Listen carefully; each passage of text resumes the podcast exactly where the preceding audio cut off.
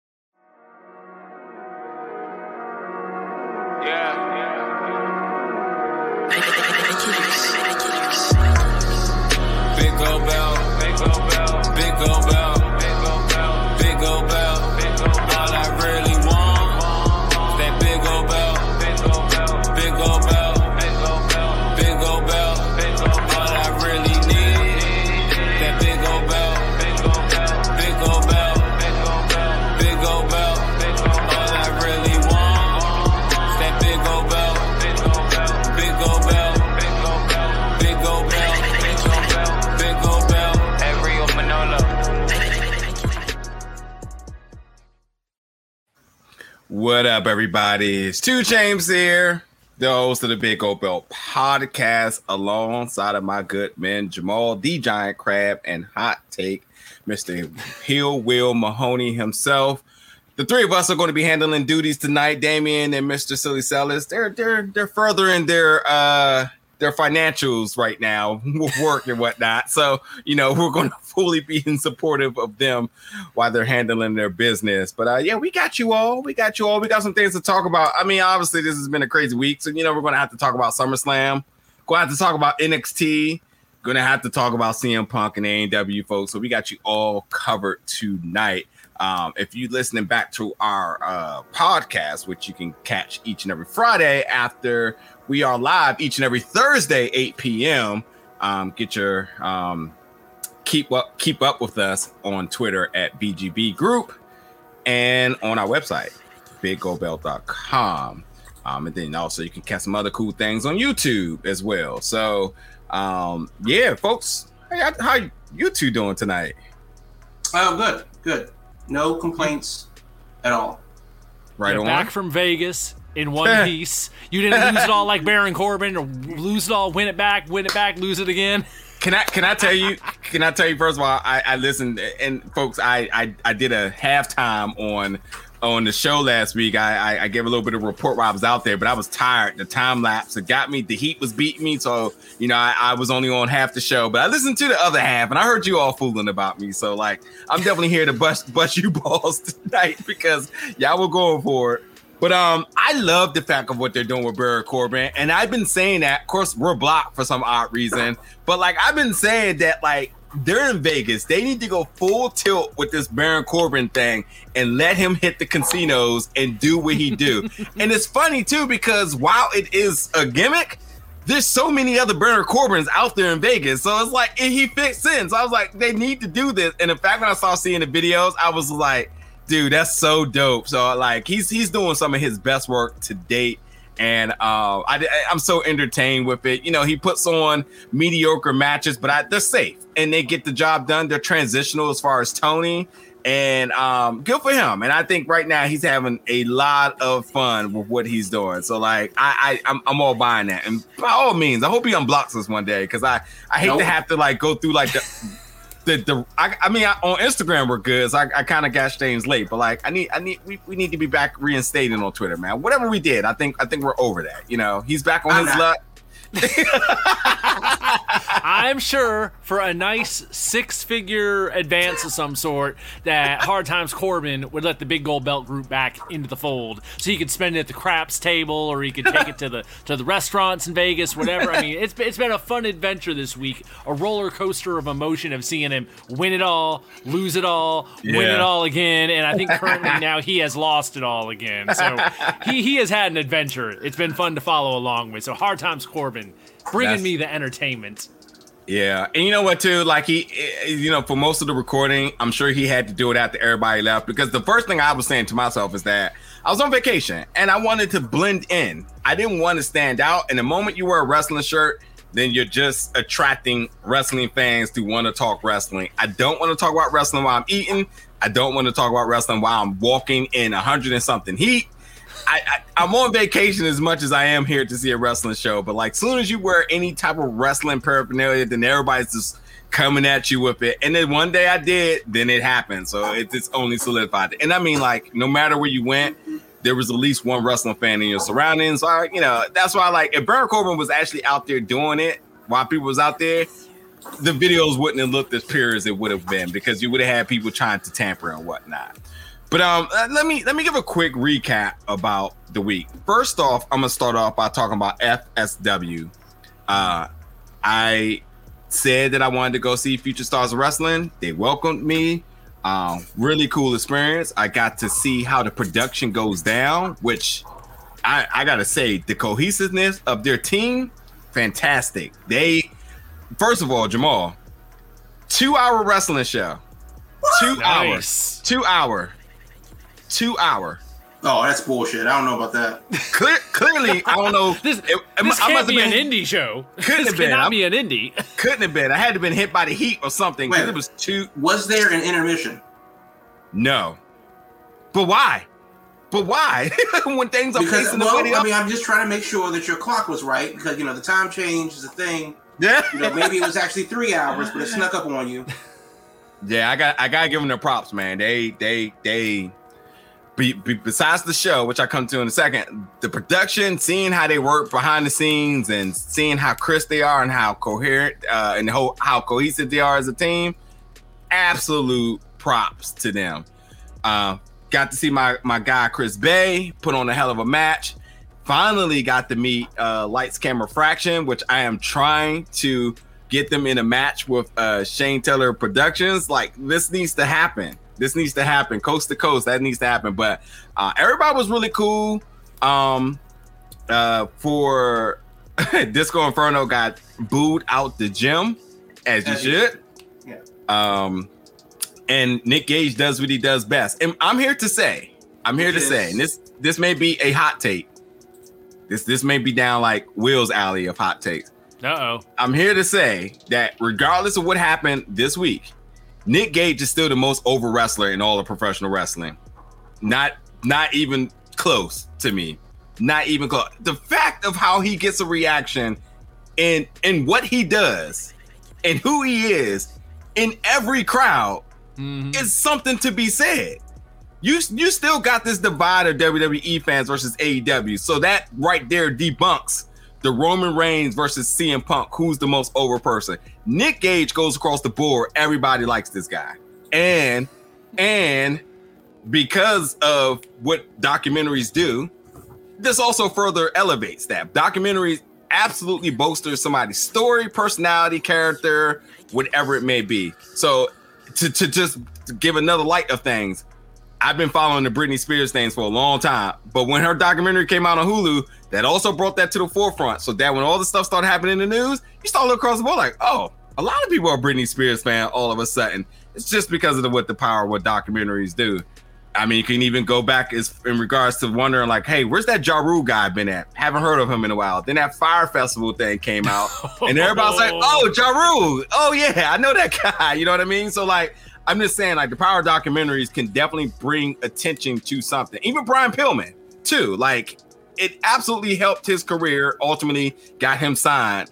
Um, and, and and it just shows you what it does. And I think like Nick Gage, since the Vice thing, has just been on fire. He was he was popular beforehand, but that right there was just the nitrogen inside of the engine, and he was just it was it was off and running. And I think um again for his style of wrestling, he he is easily the most over wrestler in, in all of professional wrestling, like by by a long shot. But um, to go back to SummerSlam weekend really quick. Uh, so yeah, Future Stars of Wrestling versus GCW. The show was dope. Um, it was good to be able to uh, go to their camp and uh, be welcome in the way they did. Uh, also, shout out to Miranda Morales of the Chair Shot uh, Media, uh, who was there to welcome me at the door. It was good to see her. I haven't seen her in a while. Um, c- catching up and um, yeah, and it was just cool. And then SummerSlam, Allegiant Stadium. It is it's a beautiful it's it's a beautiful place. Um when the I, cash registers are working, right? so so here this is what's funny. because somebody said this to me at the airport. They said, "Man, you're lucky you got your food before the registers went down, because man, what would you have done?" Uh, but then they said, "But also, if you didn't get your food before the registers went down, then you got your food for free?" Right. That's what I was so, hearing. That's so, depending on the spot you hit, they were giving stuff away. It all yeah. depended on the communication. Yeah. What so, a mess. What a yeah. mess. I mean, here's the thing. Here's the thing. I I believe. I mean, I didn't know they ran preseasons last year, but this is the third event that they ran this year with fans. One NFL game, Garth Brooks, SummerSlam. So this to me is a stress test. They mm-hmm. and, and and and for the systems to go down. I mean, it's an overload, it's a server reset, whatever it may be. Um, it wasn't electrical because everything was still running, but like half of the stadium power uh, systems went down. And somebody who works in IT, I mean, working under pressure and the fact that you're losing thousands of dollars by the second, that's a really tough circumstance to be yeah. in. So to they make, did to make it clear for to make it clear for folks who are listening who might not know. Allegiant Stadium is cashless. They take no money. Everything's electronic. Yeah. Um, so uh, soda and water was free. Food was was free on my side. I, I was in section 100, 101. I mean, I'm sorry, 110 or 111, something like that. Um, I believe they called me being on the east side. They apparently people they were saying that the west side was working, but I was not walking all the way around for beer. This just wasn't happening. Um, I stayed in the coach section, the club section, excuse me. I mean, it's beautiful. It's it's like it's, it's to the point that I said like there was so many different things that you could do there. I feel like I like wasn't getting all my money's worth because there was so many different little places you could sit and eat and whatnot. And regardless, I got to my seat. Uh, it was head on, got to see the entrance, and, and also to to to people that was you know complaining about the ramp. I mean, this is what they did at the baseball stadium in Phoenix for Royal Rumble, mm-hmm. this was clearly depicted on the seating chart. So when you bought tickets, this was no surprise. It looked like it was coming out of the football um, tunnels and came out. So uh, you know, sure, SummerSlam, sure, it's your biggest show, but the stadium itself is part of the aesthetics. The ring and the, the lighting above the ring and stuff like that added, and not having a ramp, it didn't hurt. It really didn't hurt to me. I it, I, I wasn't bothered by it. Sure, they put on some hell of a cool ramps in the past, but like to kind of do something different to utilize the stadium to the way that works for them best, then, then it's cool. So um stadium was beautiful, temperature was cool, Wi-Fi was amazing. There's something that you don't hear a mm-hmm. lot in in, in stadiums. Wi-Fi never had a problem. Quite frankly, Wi-Fi was better in the stadium than it was in my room at, in the hotel. Not even a question. Um, probably could have probably could have legitly did a, a, live show in there. You know what I mean? But would have got kicked out.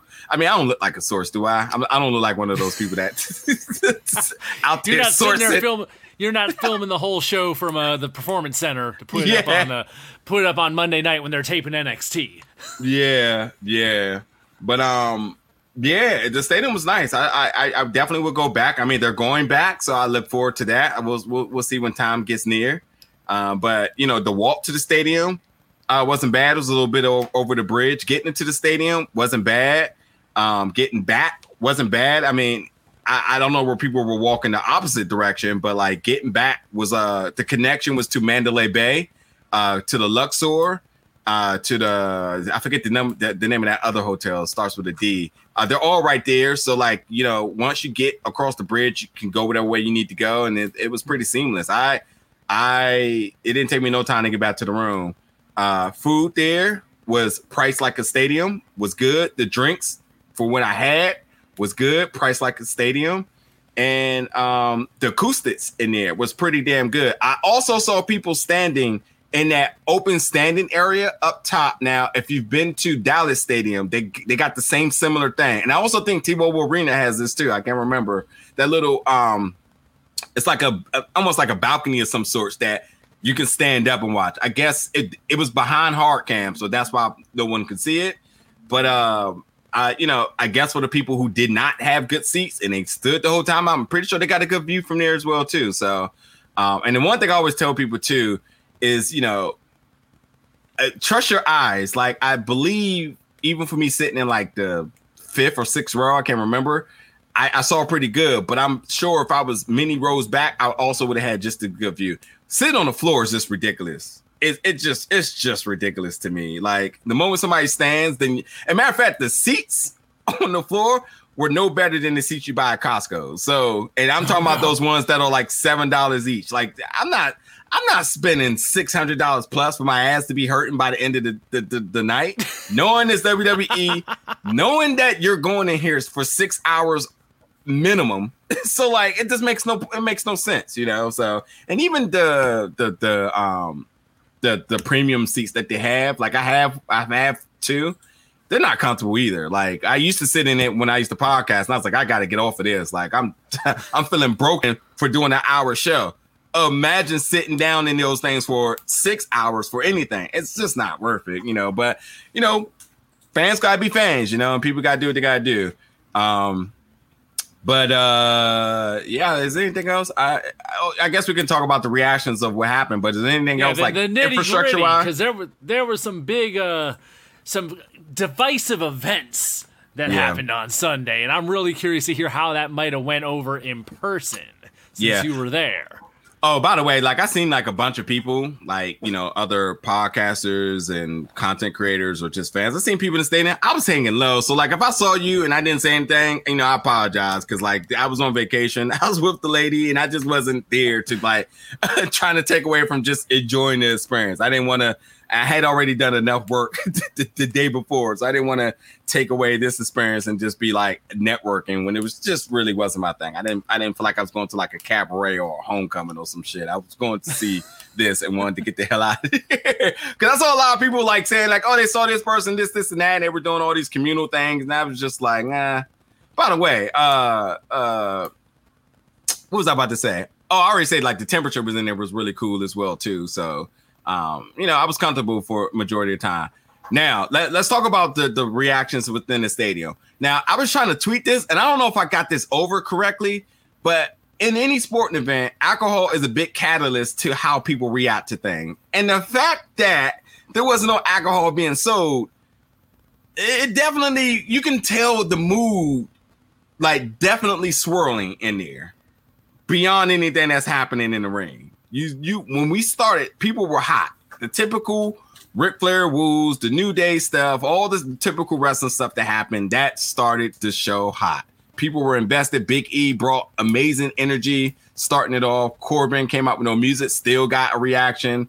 Um, it, for for all the reasons of how alcohol comes into play, it, it, it, you can tell where it became non-existent. Like when you was just like, yeah, people are kind of dry they're not really giving pumping out you know the same reactions that they did but then that comes down to the big thing in becky lynch and bianca mm-hmm. um the moment it happened the moment bianca came out and they announced sasha wasn't that was the first right. gas of air that went out the building every was like so everybody's like well who's coming out right. and when carmella I, go ahead I knew something was coming it was just a yeah. matter of what was coming yeah, and I, will be honest. Like as much as I just want to watch the show and have fun with it, I watch the camera people go down to the um to the alley.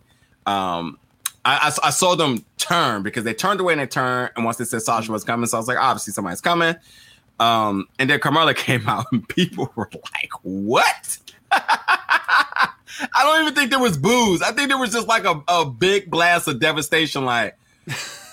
Ah, here we go. And Stun poor Carmella. Silence. Yeah, poor Carmella because I mean, that's just a tough job. So you know, at this point now, you're missing Sasha, and then Becky music comes off, and people go crazy. But the moment Becky music came out, I mean, I popped too, but I was thinking to myself, like, oh boy, they are about to book themselves into a corner here. And I was like, okay, well, Carmella's still here. So, you know, Carmella takes she she takes the fall here wherever it goes. But then when I seen Carmella get knocked out and started to walk back, I was like, oh boy, this this isn't good. I was like, as much as I am, am trying to calculate the possibilities here, there's nothing that I think works. Nothing works. Right. Unless Sasha comes out and does something. And the fact that this was a squash match, very mm-hmm. Brock Kofi-ish. You know, right. we, you, right. we've been seeing this all over the internet completely like it, I was devastated because I was I was devastated because I was trying to book it, and I was devastated because I was just like, well, this is underwhelming after that amazing promo video that it's put out about Bianca and everything she's did. If you've never seen Bianca before, you're just like, oh, she's the real deal. Like accolade there, accolade there. Uh, how she talk a game, she backs it up. She's the champ, and she, you know, presents herself as such. And for Becky comes out and you know there's no promotional ter- material behind her, but you know people are cheering, so she must be cool. But for this random person basically to come out and squash the champion in this fat in this fashion, it left a lot of people, even kids, dressed mm-hmm. in all green, John Cena fans, completely looking like what? I heard this kid. I swear to God, I heard this kid, and you know this is it, it might as well be a curse word for kids. I heard this kid say, "Oh my God, this doesn't make sense." I was just like, "Yeah, sir, you're right, sir. You're you're absolutely right." Oh. so I'm devastated, and the tone seems to be devastation. But let it be known that people were cheering for Becky as if it didn't matter who she was across the ring from. Uh huh. Uh-huh. So it was a mixed bag of feelings in there. There was people who completely was for Becky all the way. All uh-huh. the way. Didn't care.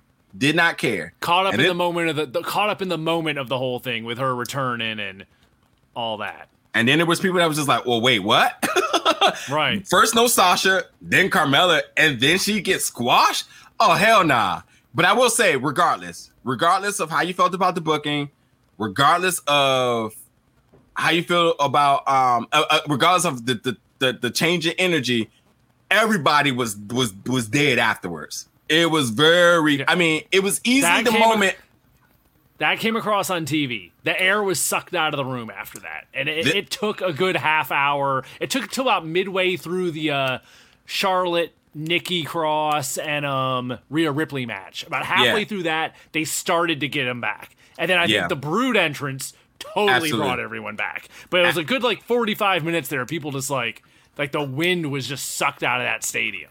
Yeah, it wasn't even a bathroom break. It was definitely a refill on food and liquor break. And but you couldn't get that, so you it, it was nothing to be done there. But on um, yes, uh, Charlotte and how good she is in the ring brought energy back. The Brood interest was good, but Seth Rollins' interest even uh, brought a lot of uh, energy back as well too. So the, the show paced good beyond that. That's their one thing that they messed up. It paced on a good, energetic level um, because there was good, solid wrestling going on, and then the theatrics of it being SummerSlam was there. But that match and that booking decision completely jackknifed everything. Like, I, it's to the point that like eh, maybe they believe Becky is the savior of everything that they they just don't care however people may feel. I mean, SmackDown's gonna be interesting tomorrow, mm-hmm. but like, I, it just so, wasn't. It's never a good thing to do something like that, knowing that you have a six-hour show and you have kids the, the, there. The one thing that gave me hope about it, like said, immediately everyone was making the comparisons about, you know, oh, it's Kofi and Brock all over again. The one thing that was different about it, you remember when when Brock killed Kofi in what eight seconds or whatever, Kofi was swept out of the ring and gone. You didn't see him again, and they moved on right to uh, Cain Velasquez came out. Like they immediately got him the hell out of there.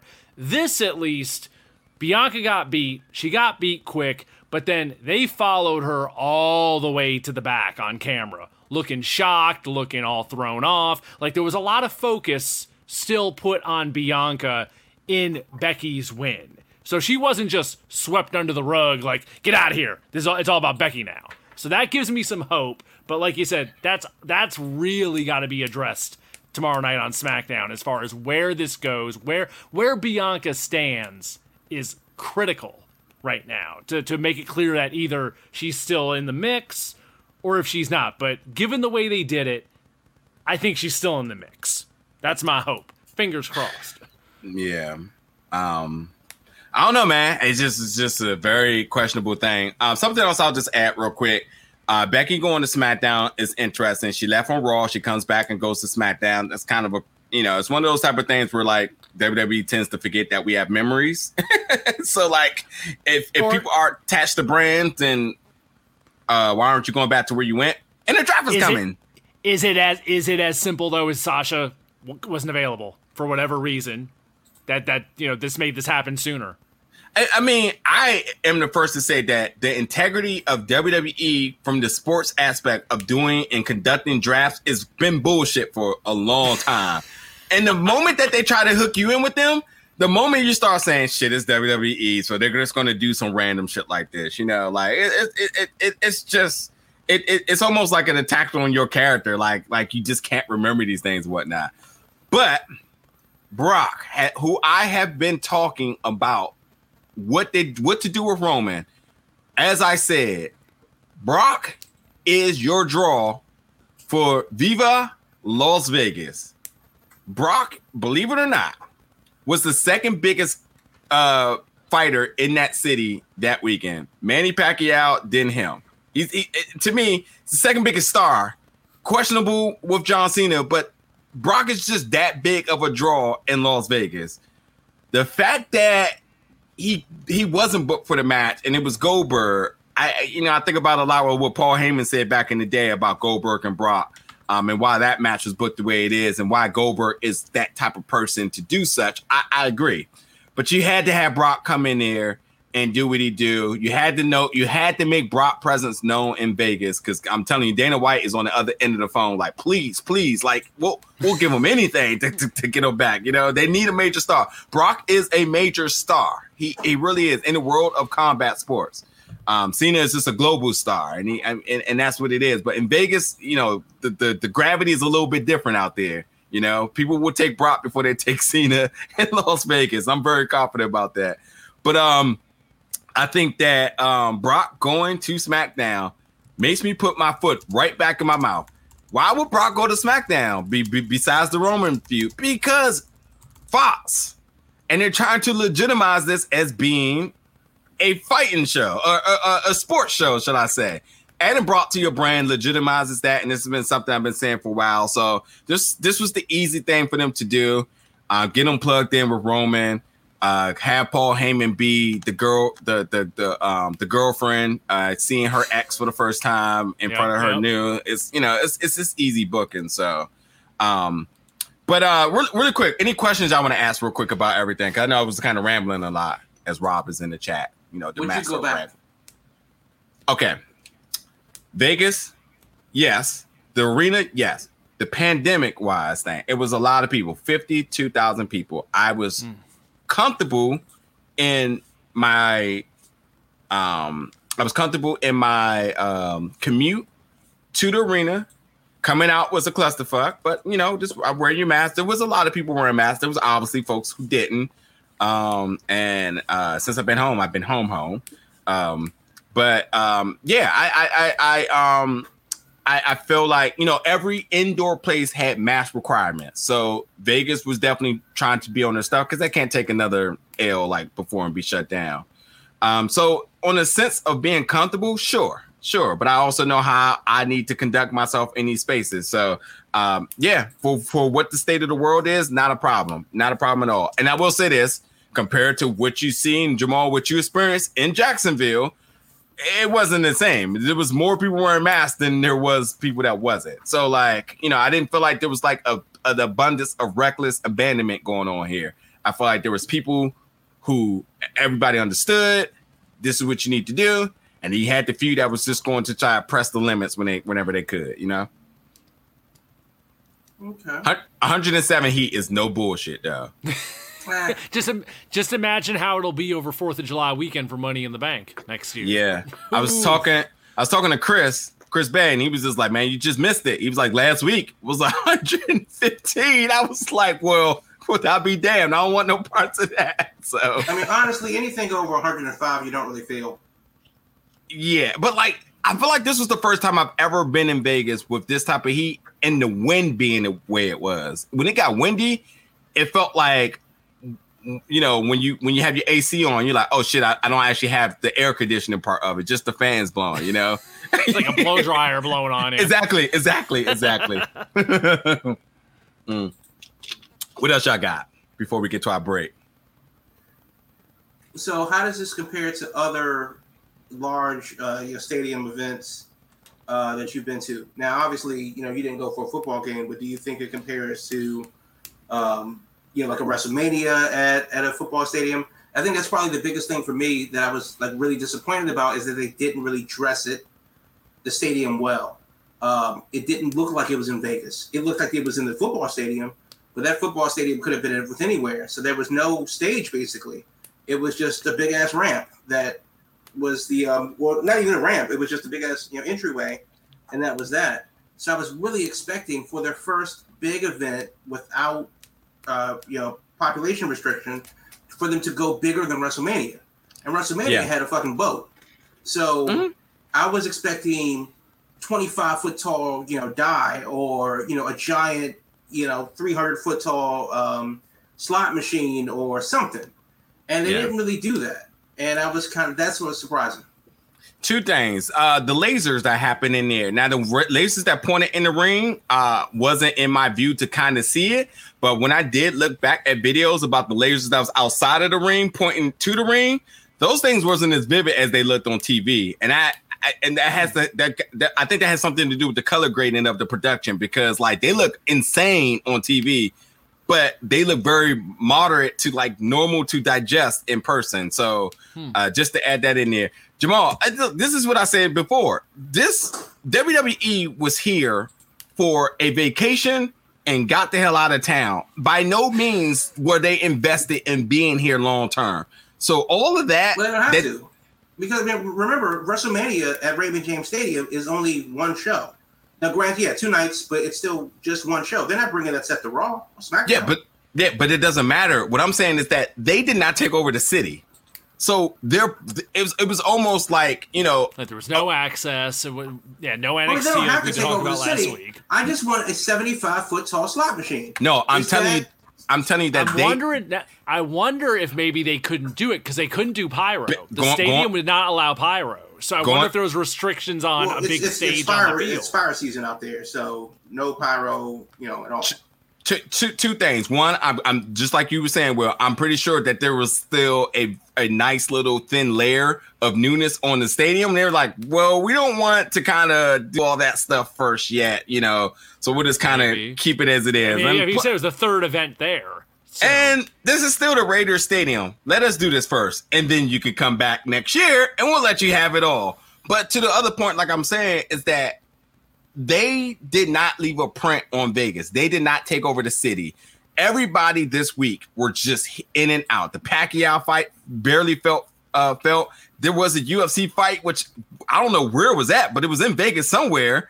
Um, there was different conventions going on there.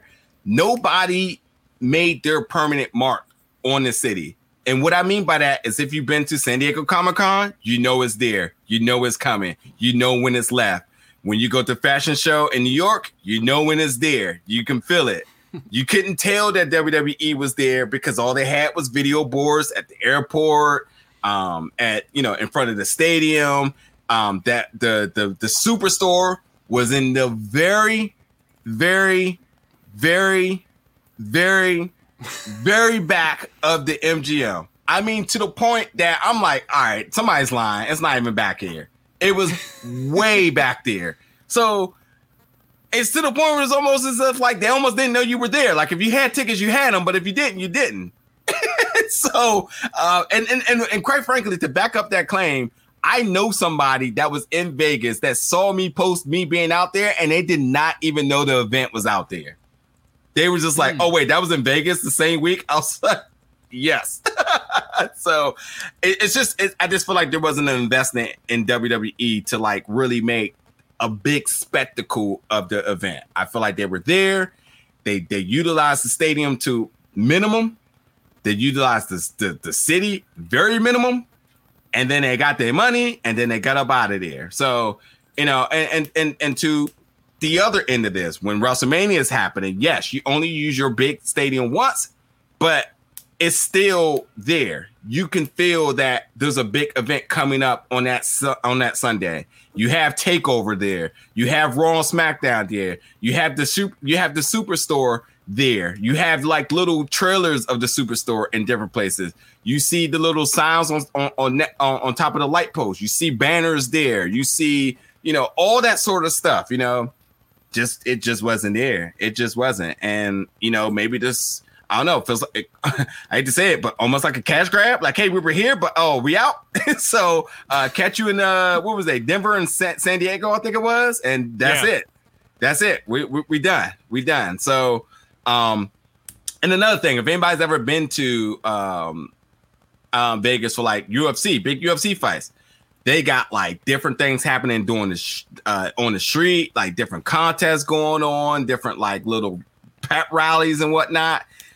None of that was there. Like I, I, I really don't know what to say. Like it, it just was. It was just like almost like a thing to do. Like, uh, you want to go to Circus Soleil? Uh, maybe. WWE there. Okay, all right, we'll, we'll, we'll do that. They're, they're, they're, they're there Saturday, and and and and, and when you think about it, it it was on a Saturday. Also gives you suspicion of they really did not want to be here. like they was like, yeah, we we got this date, we're going to use it, and then we're out. You know. Yeah, well, Um, Nick Khan spoke about that in one of those interviews he did over the weekend, and he and he put it as simple as like, "Hey, it's like it's Las Vegas. Vegas is a Friday and Saturday night town. You don't talk about going to Vegas for a Sunday night. You talk about going to it for the weekend. So they That's felt bull- they had to do they had to do a weekend night, and obviously Friday ain't gonna work because of SmackDown. that's that's bullshit. Um, you can put you can put a, a a boxing fight on a Thursday out there, and people will come see it. You sure as hell going to get people on a Sunday where most people travel leaving on Monday anyway. So it's no, it's it's it's the fight capital. If there's an event going down, people are going to come. People go to weigh-ins because it's just something to do, and those sell out. so I don't want to hear that. People will go to a weigh-in, a press conference, the little live things that they do in the middle of casinos at times, and then they'll go to the event. They'll go to the after party after event. Oh no, it's it's Vegas, man. No, not at all. The, the city never sleeps, so that's that's BS.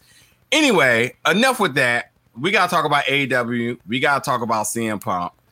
So without further ado, let's ju- just jump to our commercial, and we'll be back with that and some more after this. Today's episode is brought to you by HelloFresh.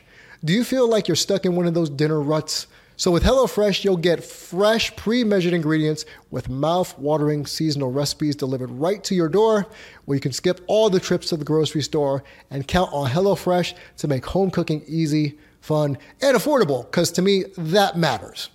You can enjoy cooking and getting dinner on the table in 30 minutes or less with over 25 recipes to choose from. Each week, there is something for everyone to enjoy.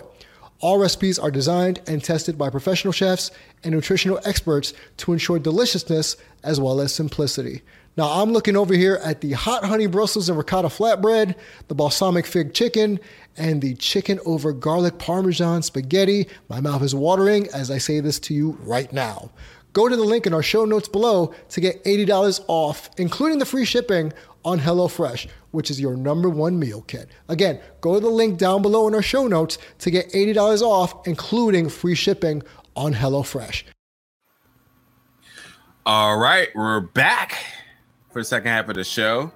Um, couple things to say real quick. Uh, number one, I am there's a there's a contest running on our um Twitter page right now. Go check it out. Give it a retweet. Give an answer to it. We're giving away a free Funko Pop. Uh, in in uh celebration, shall I say, of number one, Chadwick Boseman's last performance uh for the second episode of What If, the Marvel show. Episode three came out this week. So it's very simple. We're giving away the T'Challa Star Lord Funko Pop. Um, and to enter, just retweet, follow us, and give us your our give us your favorite moment of what if thus far. Um, and we'll pick somebody before next week's episode uh, on Wednesday, which is episode four. Um, And of but course, you can find that at BGB Group on Twitter. bingo. you gotta tell folks where to go, my man. yeah, there you go. Sorry about that. Uh, but uh, let's talk about AEW. Uh, I don't know, something kind of big happened or whatnot in Chicago.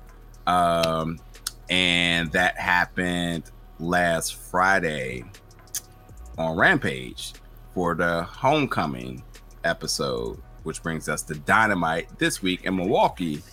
Uh, where this guy that I don't know, he always gets chanted. He even got chanted at SummerSlam for some odd reason. But that's CM Punk, folks. He's back and he's all elite. So let's just make this simple. first off, let's give our reactions to it. CM Punk is all elite. What's your thoughts, folks? I don't care.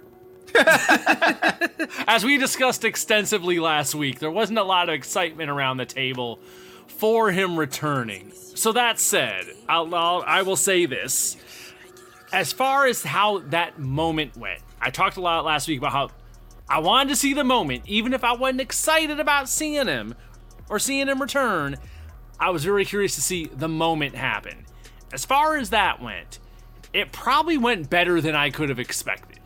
There wasn't a whole lot of sour grapes. He kind of walked right up to the line of taking a little a little dig in there with the whole thing about, you know, okay, I stopped being a professional wrestler in 2005 when I left ROH and all this and I thought that was a little clever way of doing things. That was pretty good. But it was a moment. It was a true moment and from seeing all the reaction online, it's very clear that to people that care about CM Punk, this was a monstrous event, a huge big deal, and I can't take that away from him. It was it was a it was a heck of a moment. Now that the moment's passed, I'm just kind of like, okay, what's next? But in the moment, I thought it was pretty darn neat. To, to James, what what'd you think of this whole thing? I'm happy for everybody who is happy that he's back. That's it. I mean, like, it to me, it's just like, okay, cool. You all wanted him, you got him back. Um, I didn't care what he did and where he went. Um, I don't have like, you know, I was I was never really a huge fan of his. I like this work. I really like this work in ROH. I mean, the, the, the golden days of ROH just can't be touched. Um, but uh, you know, the stuff he did in WWE was cool. Um, but you know, I was, you know, if he the, the fact that he decided to walk away from it, then then okay, cool. When he went to UFC, like okay, cool. I'm just, you know, I wasn't going to be hell bent about what this guy did for the rest of his life. I actually, believe it or not, I like him acting more than I like them in anything else wrestling wise. I think mm. that his performances that he give in some of these movies he's been in, um, and recently in Heels, I, I think he's just more comfortable there. Um, but you know, him coming back to AEW, if it makes the fans happy, then then then sure. And now people are talking about just tipping the needle and all this other sorts. I, I don't know. But I have to kind of transition unless you guys come something that you want to ask. I gotta I gotta talk about where this is going booking wise. Now, Darby Allin has been a wrestler that I have always been. I, I, I guess I always just kind of like, all right, I, I want to see more. I know Jamal, especially back in the Evolve days, Jamal was some of the people that to look out for. Darby, Keith, Dijak, Evolve had a stacked roster, and Darby yeah. always was this smaller guy who was always put into big spots, did big, big spots again, mm-hmm. right? And just he he was a he was a tone setter for these Evolve shows, and and I also got to talk about Evolve for the most part. I mean, Evolve's batting at like uh, like like a, a 300 batting average uh, for being on time. you can ensure that Darby matches was Chris and, and they was work. And so seeing him and seeing his gimmick get signed was always one of those type of things. And when him and um uh what, what was what's her name? GG uh I can't even Gigi Dolin now. Yeah, when they Priscilla Kelly. Thank you, Priscilla Kelly. When they were a thing, those were two gimmicks that I'm just like, I don't know if the main rosters of anybody is going to be able to work with this. Like they're going to try to tweak it and it ain't going to go right. We see one where one is working, we see one still in process. So Darby Allin being featured the way he's been featuring on AEW is absolutely one of the biggest catalysts to me watching that program. Mm-hmm. So you're going to put one of your hottest rising stars. I mean, think about this. Would you ever put Darby Allin versus Jungle Boy in a match? Oh yeah. Not right now. Uh, right right I now, would you? Oh, right no. now. no, two, two yeah, years. The, the, the, the issue, I, I, to, the issue to me is it's it's a match. Neither one should lose. Exactly. Bianca and Becky. It, it's a, it's a, it's the same thing of like, oh, this I don't see how this works right now. Right now, right, right. now, I don't see how this works. So Darby and Jungle Boy, I don't, I, I, I don't want that right now. I well, that's no, that's the money to be made. You don't Darby want that right now. Boy Darby is, is uh, Jungle Boy is 100% babyface. Darby Allin, uh, anti-hero, eight percent babyface, anti-hero ish. Yeah, right. So I, I think that there is something to that. Um, and also, I do think that there is something to the fact that we don't really see too many matches that are just competitive based on mutual respect. It has to be, I don't like you, or you stole my cat, or you burnt my toast, or some stupid bullshit that gets a feud going. It's never just, no, I like you enough to and respect you enough to go, I think we should do this. And on that level, CM Punk versus Darby Allin could work for me. But realistically, though, I'm not convinced that seeing a 40 year old dude that's closer to 50 than he is 40 would uh, that hasn't wrestled in seven or eight years. I'm not going to get excited about that. There's no way that you're going to convince me that that is something that I need to see. Um, you know, they'd be like, well, if he were with other guys in a senior wrestling league, that'd be something different. but I don't want to see any of those guys in the big three in the NBA right now. They're 50. The big three is good by its for what it is, with their competition for what it is. But I haven't seen CM Punk in, in, in, in seven, eight years. Also, I don't fucking care. They have so many other young talent that are there to do things, to to grow. And I'm not saying that Punk is going to come in and, and push everything out. He's going to be this just this giant.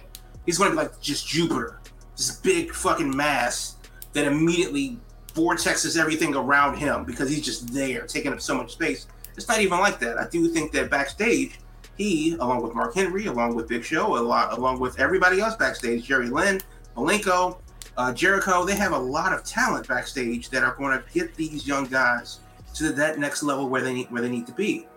But as far as Punk coming in and, and all the pomp and the circumstance, that shit is cute. If you're a fan and you want to cry yourself to sleep over it, good for you. Cool. But at the end of the day, with the pay per view coming up, uh, inserting him into that pay per view versus Darby Allin isn't a match of interest to me. Now, who would be? You know, if, if he's fine, CM Punk is here. Who does he yeah. face? I would I rather got a thought him, on that. Yeah, I would rather him face someone that, and not that Darby isn't competition for him, um, and I don't think he should he, be inserted into a, call, uh, a title picture. But I'd rather see him go up against Will Hobbs. I was just going to say Will Hobbs or, or Captain hmm. Dean hmm. in, from Chicago. Yep. Put him over. Yeah, see, Put him over. Make the reason. The reason why not maybe not Dean because Dean is kind of just been stuck in neutral, spinning his wheels a little bit. But I think Hobbs is Hobbs is a definite heel in a heel faction, um, and he's one of those young guys that Punk wants to put over, and he'll knock him around a bit. Okay, stop, stop saying that like you believe it. Oh well, well, that's what he said. That, that's what he said. You know, he's here. He's here on this on this charitable mission in the Andes uh, to come through and build fucking you know. Oh, he's gonna team up with Cody Christ. Yeah. you know, he's on this mission. Him and Jerry Falwell, they're about to go into this Peruvian jungle and start digging ditches. Good for them. Hey, Amnesty hey. International. So Punk's going to save the kids. Uh, get your telephone ready. It's Labor Day, oh, so the oh, telethon's no. coming uh, you know, 1 800 CM Punk for the kids. Uh, so cool. But I think that he needs to go up against, to your point, an actual heel. Uh, and if he wants to be, you know, be it with a younger guy, then so be it. But I think Hobbs and him would have a a good enough test. Now I don't care who wins the match, but if it's a, it's a better test than him and Darby. Because yeah, I think that when Darby crosses over as a heel, when Sting goes to the red and black, you know, face paint, Oh and boy. Darby's and Darby's on some super emo shit. You know, he starts blasting and breaking Benjamin. You know, all the Wolfpack, Bar- Wolfpack Darby.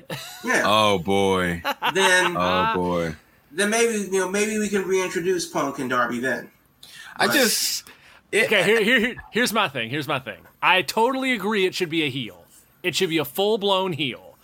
But if I'm Tony Khan, CM Punk's charity mission, want to help the kids and all that, right now, it ain't the time for that yet. It's your first match in seven years.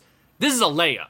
This is a layup. You're in Chicago. It's the first match. All you got to do is go out there and take someone out and put him down. Put him in there against 10 guy. That guy can just get just, beat. You just, you just don't like him. no, but no, but this this is honestly a perfect use of him because he's a heel. He can get beat. Punk gets Punk just looks good in Chicago for a first match back. That d- doesn't this doesn't have to be a real match.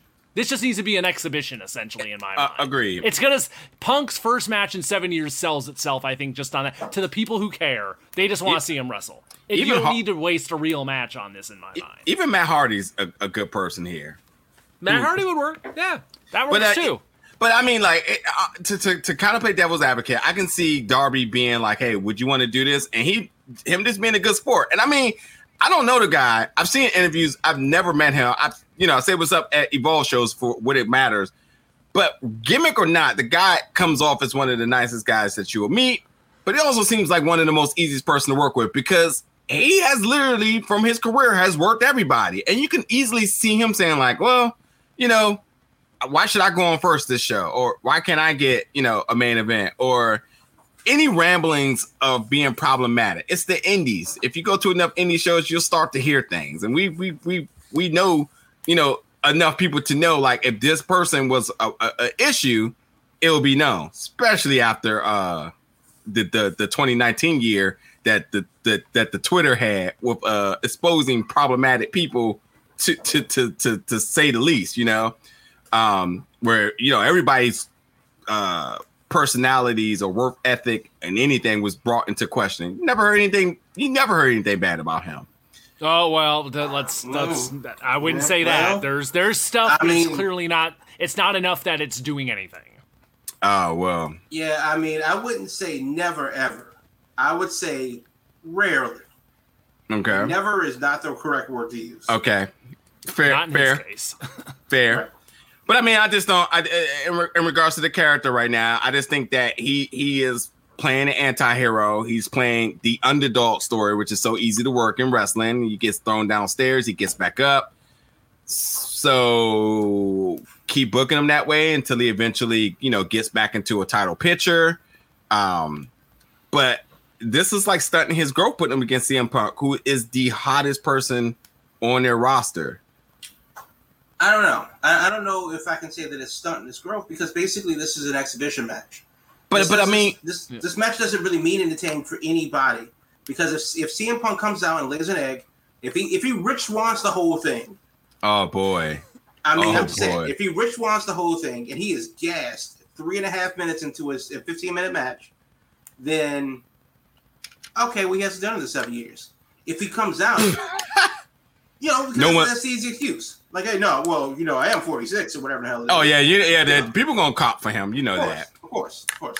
Their, their cakes are in the cleaners right now, but on, and, on, and on Darby, um, you know, it's it's the same deal where it's just like, well, Darby's not really in a feud. He doesn't have anything else to do. If not him, then who? Because everybody's kind of tied up, and nobody wants to see Scorpio Sky do really anything. And everybody's pretty much busy, and other matches just don't work. CM I- Punk versus Orange doesn't need to happen for the same reasons why Darby may not need to happen. I, I I- do feel like titles make a significant uh a makes a make your match significant, but this is high profile. It is a special attraction match, Yeah. and I also think that pay per views obviously tell you a lot about people. And I, you know, looking over a takeover, you know, you know what you're getting with Walter. But if you haven't been following Dragunov, you may not know what you're going to get there. I guarantee everybody's talking about him now. No, And I that's think- different though. That's a match where they both had something to prove. It's literally for a title.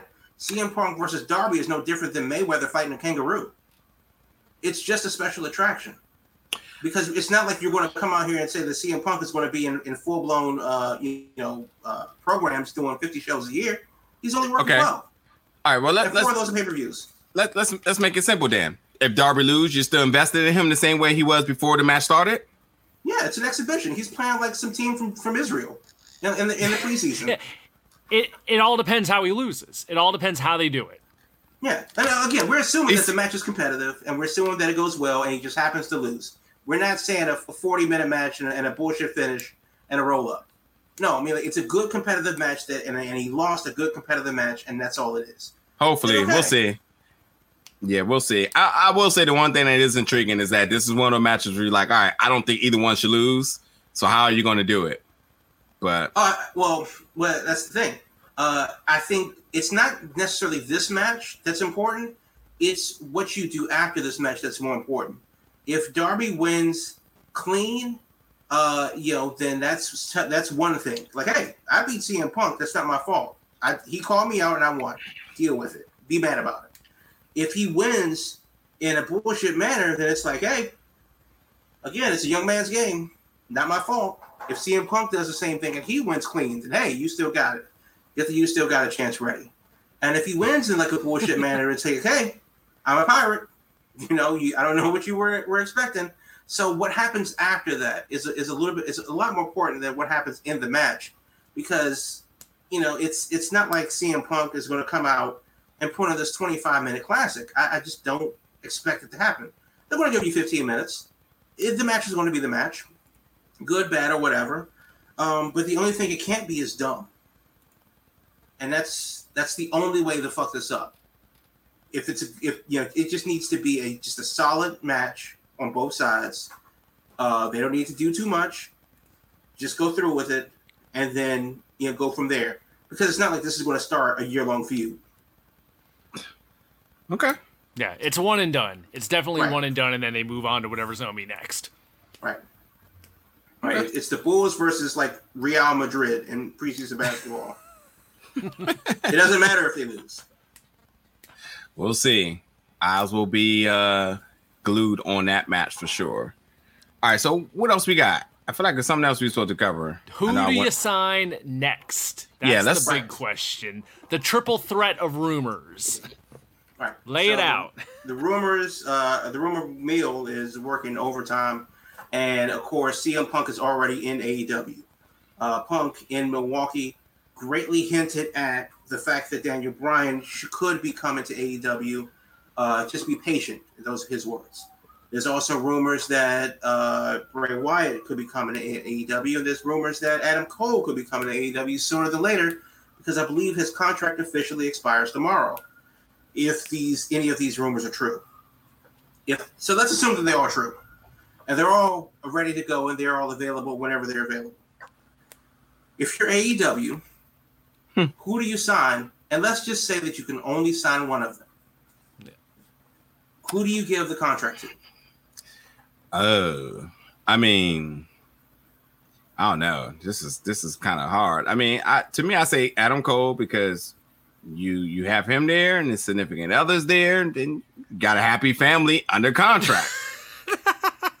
but You, Cody Christ ain't gonna like that. oh, not at Ain't a all, competition for him and Brandi. not at all, So- not at so all. You're, You're you're trying to not get- watching. You're not watching Cole to the top.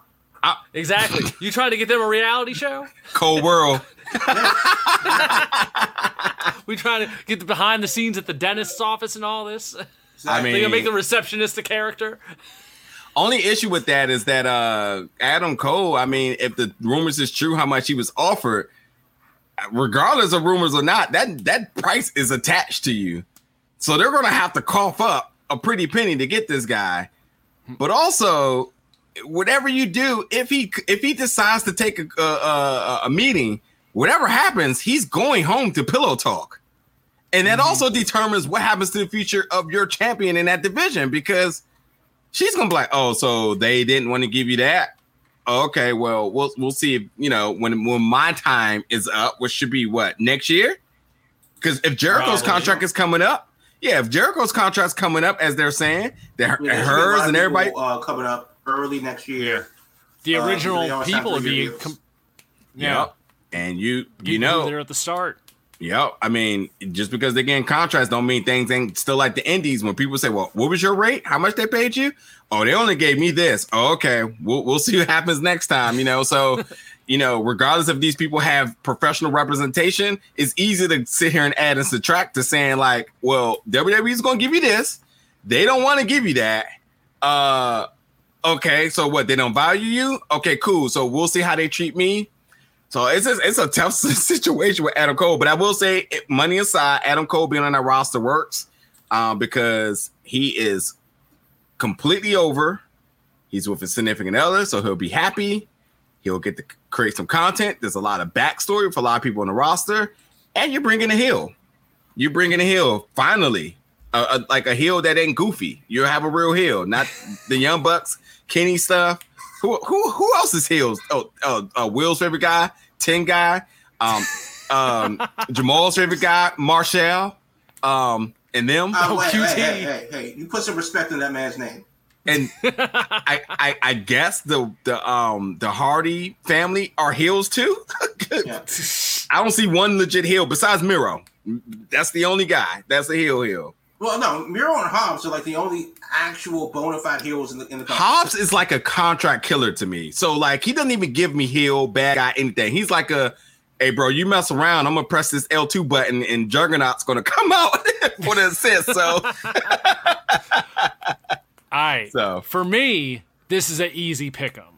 Of those three, it's Daniel Bryan, Brian Danielson returning with Final Countdown all the way.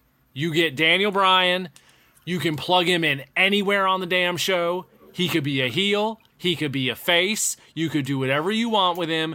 But I would say you get Daniel Bryan's farewell one, run, and I, I, I wouldn't even blink. That's exact of the three it's him for me, no doubt. That I don't even Bray Wyatt. I have no interest in seeing, and Adam Cole. I'm at the point with him now where I'm just like, I don't, I don't even really care where he goes. He's just kind of there. I, I got, I got, I need a reason to care about Adam Cole right now, regardless of where he goes. Because right now he's just a guy. I'm, I've just, I'm not compelled by him. also because you're not either comp- place. But yeah, because you're not compelled with Kyle O'Reilly either, either. So you don't like the whole program going down. So that it's hard. It's hard to invest. I mean, I don't want to see the Jets versus well, maybe the dog. I really, honestly, no. But like, who cares? Yes, I get their teams out there, but who cares? Real quickly, I will note that Bray Wyatt has a Funko Pop coming out. The the uh, Yes. the Fiend.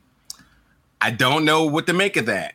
I, I, I WWE E has a Funko Pop called The Fiend comes out. all right, Jamal, you're up. True, right? Yeah, very Bray true. Wyatt doesn't have a goddamn thing. All right, Jamal, Uh, who yeah, you for got? Me, for me, it's uh, uh, Adam Cole, no question. For the same reasons that Will feels about Daniel Bryan, uh, I really don't care. Not really invested. Wasn't invested with him in WWE. He's just a guy. And since this is going to be the back half of his career, like you know, his out here before farewell one, why would you sign an old veteran uh, for TV when you're only going to get a year or two out of him? Okay, fine, maybe five, but it, you know, it's a long, it's a longer term investment with a guy like Adam Cole and I really don't give a shit about uh, Bray Wyatt, who will have to be something else wherever he goes because WWE Right. Owns that name for for all of time.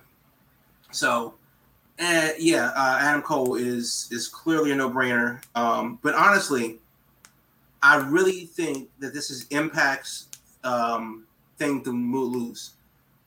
It, it may sound silly, but if if Impact were to make a move in any in forever, no matter what they do, if Adam Cole is in play, Impact needs to move heaven and earth to get him.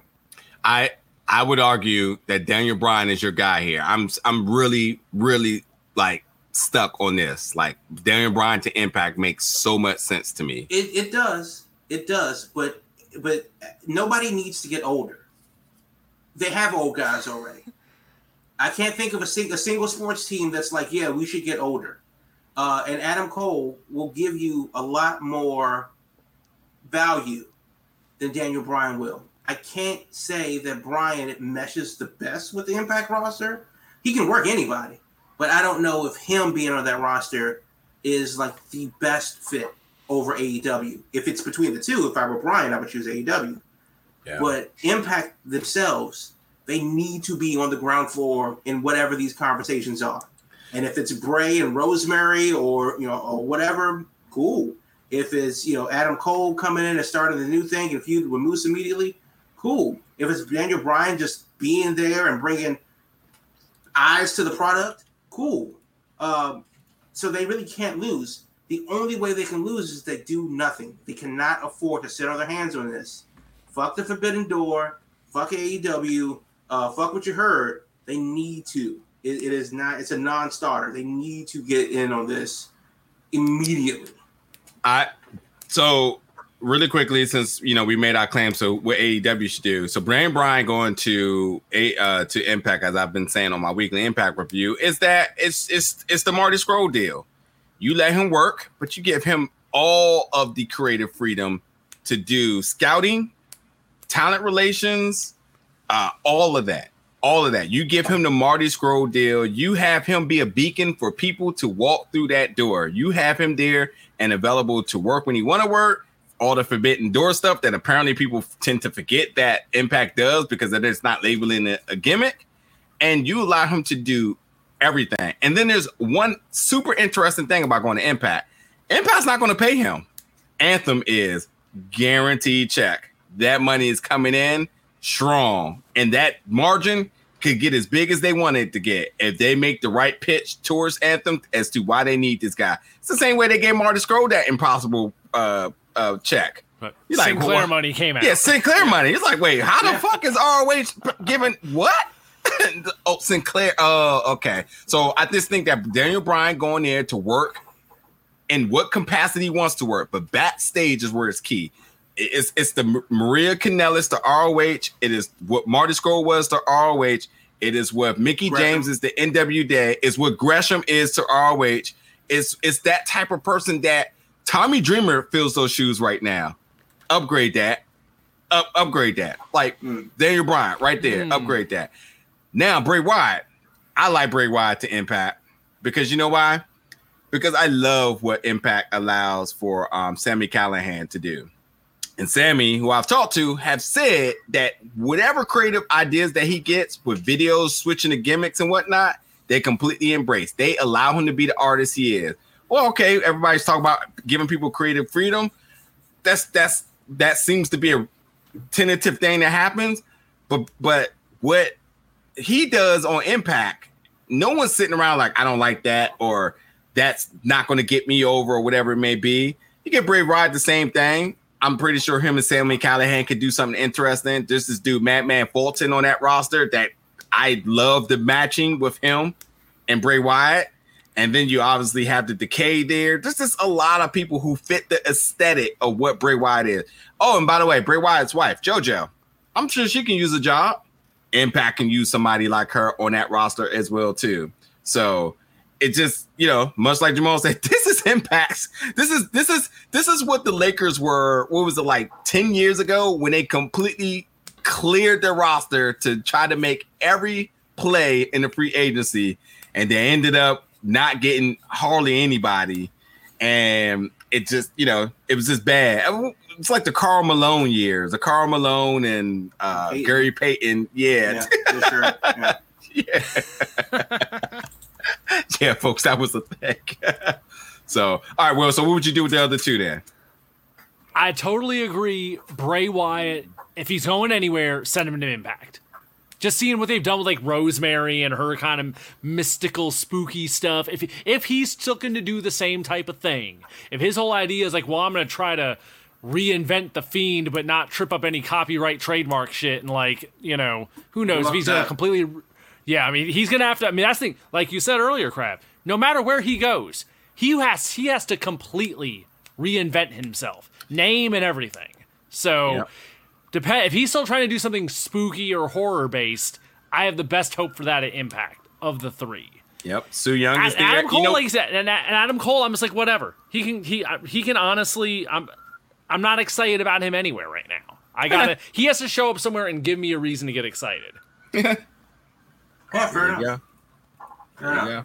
Uh, and I also do think that Impact's a lot more cinematic than the other yeah uh, you know shows and you know the, a lot of pre-tape stuff a lot of you know graphics and special effects and stuff like that so um, it, it's it's the closest thing that you'll get it's it's it's that one drop of lucha underground that yeah. you know they try to they try to throw in there so I um, I also love that Bray Wyatt doing the gimmick in Impact and then going somewhere else on, on the days he's not taped as something else. Right, right. I mean, who's to say that that he won't just work Impact and then show up wherever you need to show up?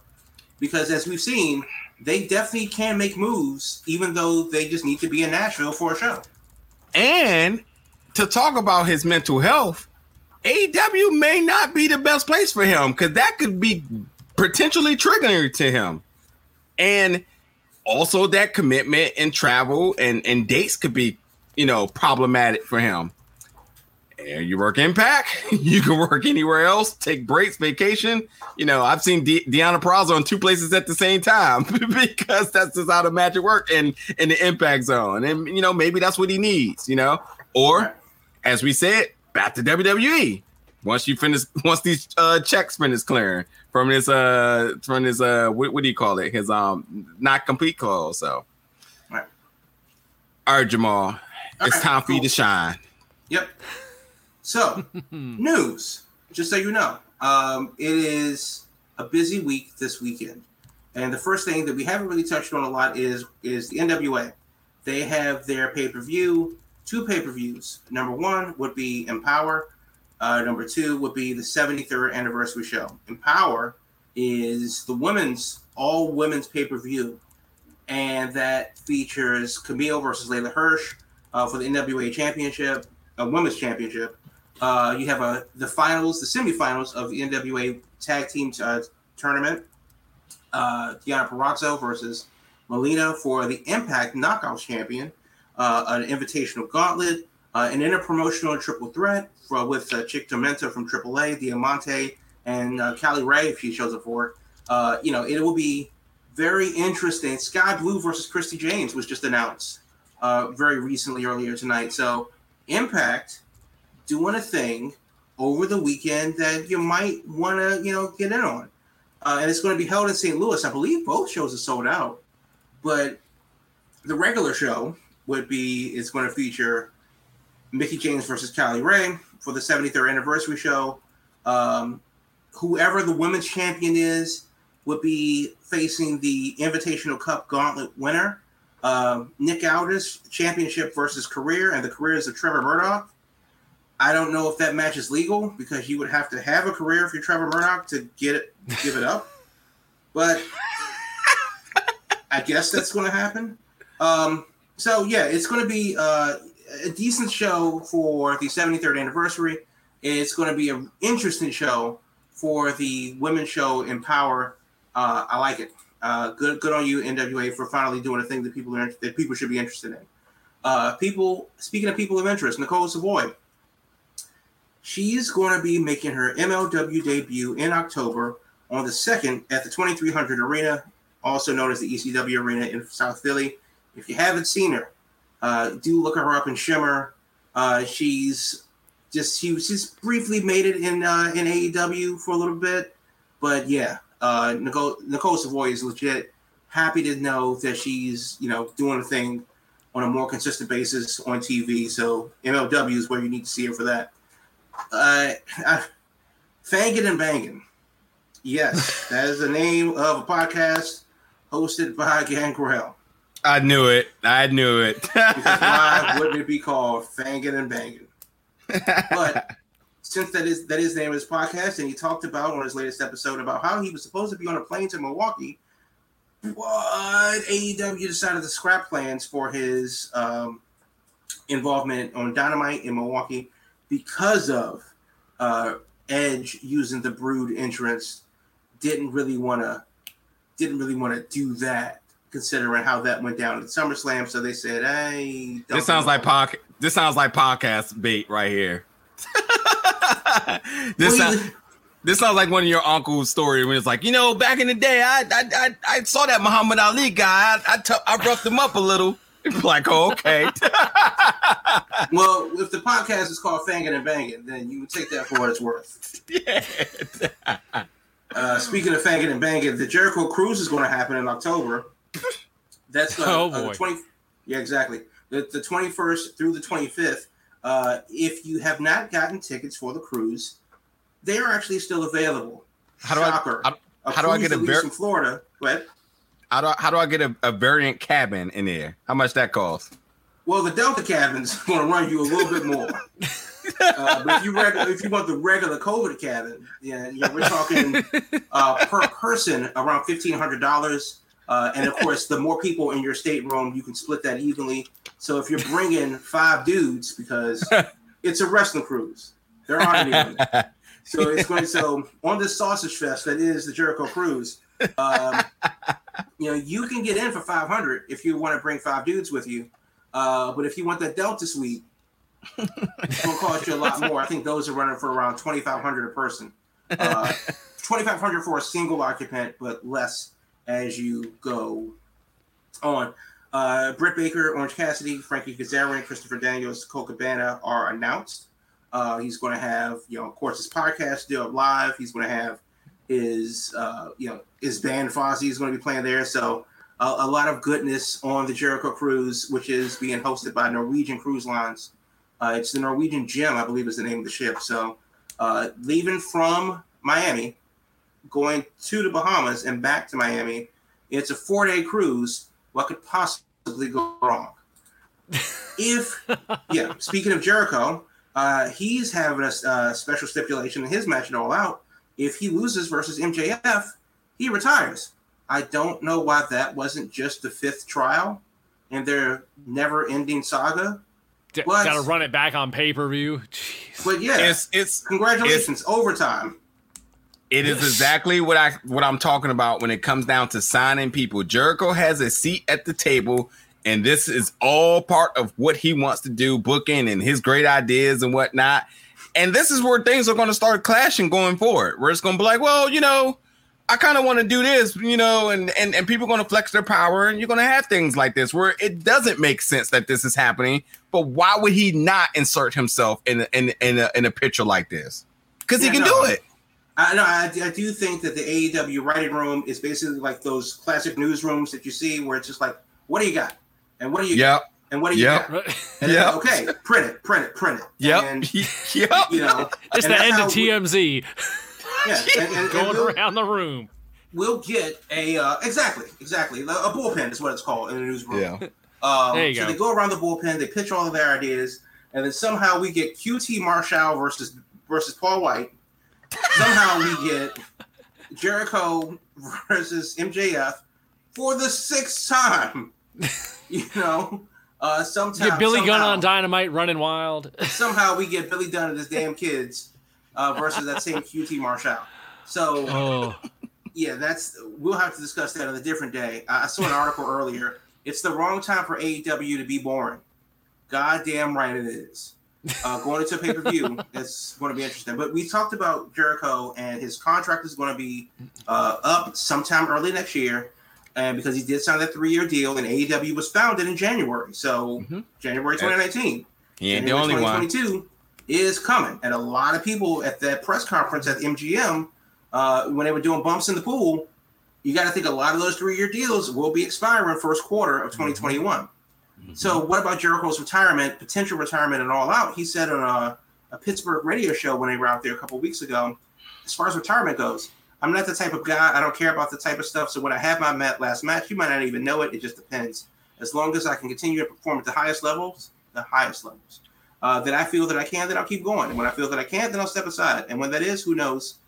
And who's going to be against it? Like I said, it all depends on where we at at the time, which makes me think that Jericho not only will not lose on a come all out, I do think that when he because he's planning for his retirement, it's going to be a lot more of a special thing where it's just like, okay, I think we're done here, and he's probably going to wrestle like Tatsumi Fujinami or hmm. Lance Storm or right. hell, maybe even Don Callis or somebody like that. Just somebody that means something special to him. And the reason why I say that is because when he had his 30th anniversary match on Dynamite, it was versus Luther for Right. no reason.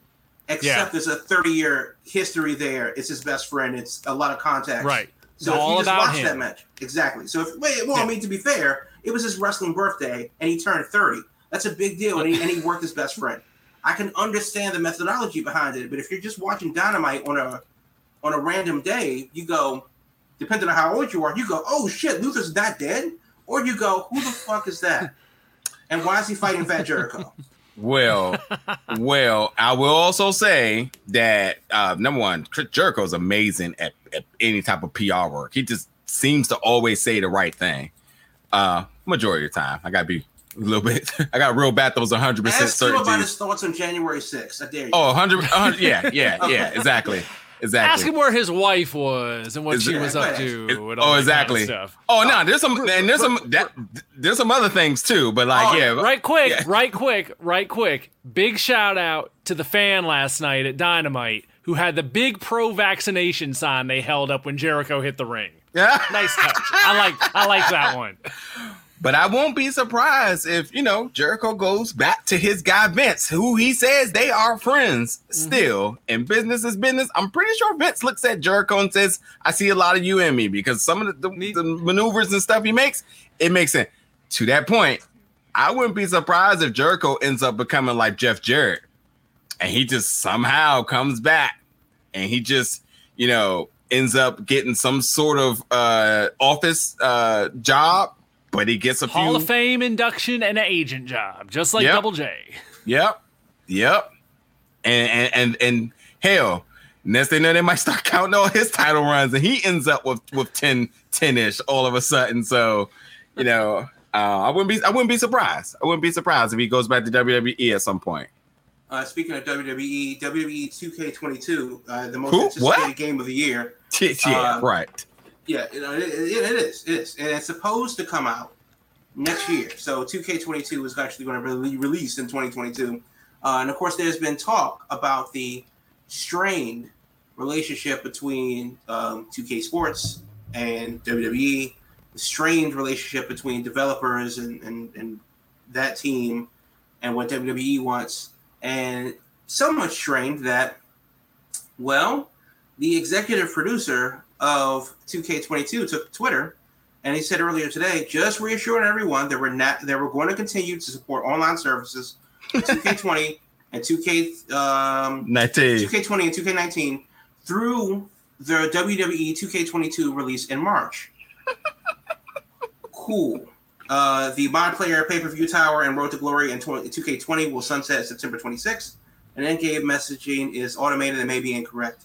So they can't not, I mean, they're trying to outbosh themselves, but they can't help but fuck it up on the way out into the new thing. So if you're if you've pre-ordered uh, 2K22, n- no, good good for you. Good, Yeah. good for Move that pre-order well to something else. I don't know, Move man. that Thi- pre-order to another game. Yeah, this is this is feeling really reminiscent of uh of, of this game right here, where there, was Oh, a, there was a lot of expectations, and then that thing glitched out of the world, and people was like, "I'm I'm going to sit that down for a while." Did y'all see the dust fly off of mine when I picked it up? I, I That thought was- that was magic. It was. It didn't look like dust to me.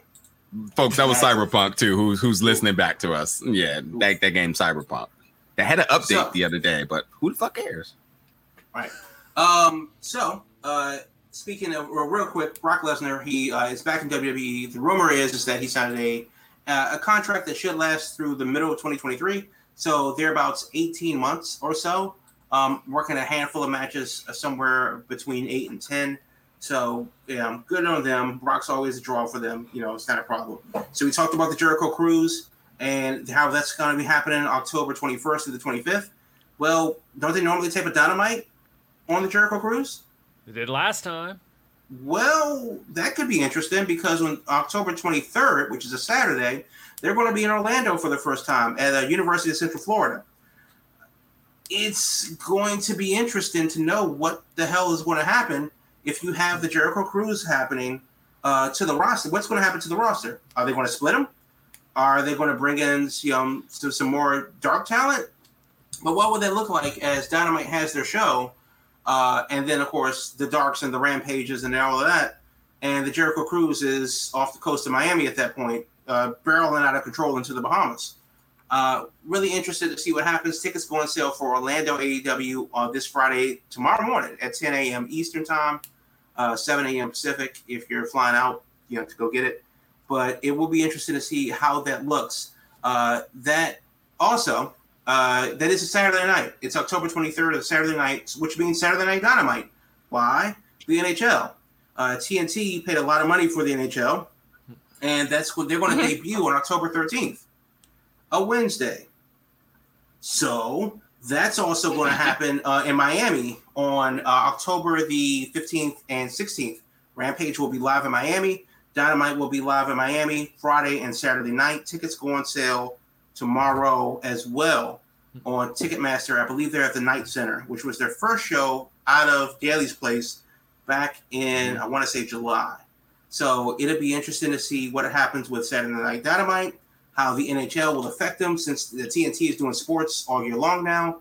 Um, the Jericho Cruise, you know, will have, you know, how many of the roster will be there. We know Jericho's going to be there, so he's not going to be on Dynamite. Uh, a lot of these things are interesting. And if he's on the Jericho Cruise, why would he lose to MJF?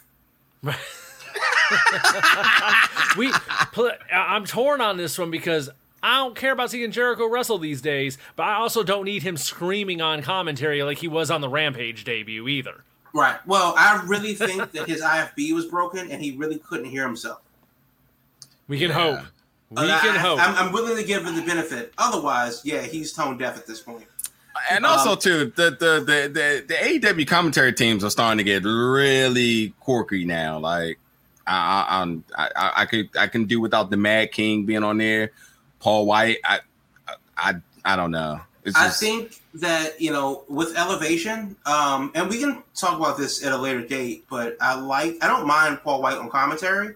Uh, I think it took him a little bit to find his footing, and I think yeah. he works well with Tony. Like Tony Schiavone is a good play-by-play guy. Yeah, he's not a good color guy. He doesn't know what he's really looking at half the time. But Paul White can give you a bit more insight. Okay, cool. I, I am okay can, with that. Yeah. Um, now, anybody else to that party? Cool. I like that too. Uh, yeah. The Dynamite uh, group, uh, cool. The 19 man booth on Rampage, that's nope. still a work in progress. I think they should have figured that shit out before they went to air. But you know, it, and right they're, they're, they're, they're running it like an Indies. Yeah, they're just yeah, running like an Indies. Like, hey, you want to get on? Cool, get got you. Get get in right, there. Right. Also, uh, speaking of commentary, sign Veda Scott. Like, just cut the bullshit right now. Just sign Veda Scott. You know she's good. Bring her in. Um, so there's a bunch of obviously there's a bunch of wrestling happening over the weekend. Uh, Defy, big promotion out of Seattle. They're having a, a show uh, tomorrow and Saturday called Leviathan. It's going to be you know pretty interesting, big deal out there in, Seattle. Uh, H2O is in South Jersey. Uh, you have NWA, of course, in St. Louis. Uh, that's going to happen um, Friday and Saturday. Um, ICW is outside of Milwaukee in Waukesha, Wisconsin. Uh, Raw is in Oklahoma City, which I don't know. I mean, I saw tickets for Tulsa; they weren't looking too hot. Uh, but yeah, it's a lot of wrestling happening over the weekend. AIW is outside of Cleveland with Russell Rager. It's really too much to keep track of, but that's what we're here for. That's what I'm going to do for you, and that's the news for this week. uh, really quick, I'm gonna say, uh, going back to the Daniel Bryan thing, being on Impact. Um, Ace Austin, somebody who I believe I said in the beginning of the year, or somebody to keep eye out for. Uh, he's getting ready to, you know, go up against Christian at some point for the Impact Championship. Um, he's facing Tommy Dreamer next week. It, see, this is the thing where I'm talking about with like upgrade Tommy, put in Daniel Bryan. I will absolutely buy into a, a Daniel Bryan versus Ace Austin match. And I feel like the way they use Tommy in ring is easily something that could work with uh, Daniel Bryan. I mean, you're bringing in people like Kojima in here and, and other and other legends from um, New Japan, and then you know let's get that ROH thing kind of rocking a little bit. You know, the ROH out here trolling, sending out tweets talking about who should they work with, and then Joe Keys talk about well, use your own damn talent first. That's so funny, but but yeah, folks, I know we did a little bit of a long episode today, so we appreciate everybody tuning in. We're back each and every Thursday, folks, 8 p.m. Eastern Standard Time. Podcast releases the following day on all audio platforms Twitter at BGB Group, website biggobelt.com. Um, definitely, if you're listening to us live, don't be shy. Jump in the chat. Let us know. Talk with us. Give us your inputs on our discussions. Um, but yeah, until then, until next Thursday, folks, y'all be safe, mask up. Uh, and um, you know, if you're gonna cry for CM Punk, you know, at least have your Twitter handle uh, accessible so you can reap all your benefits. all right, folks, that'll do it. We'll catch you next week.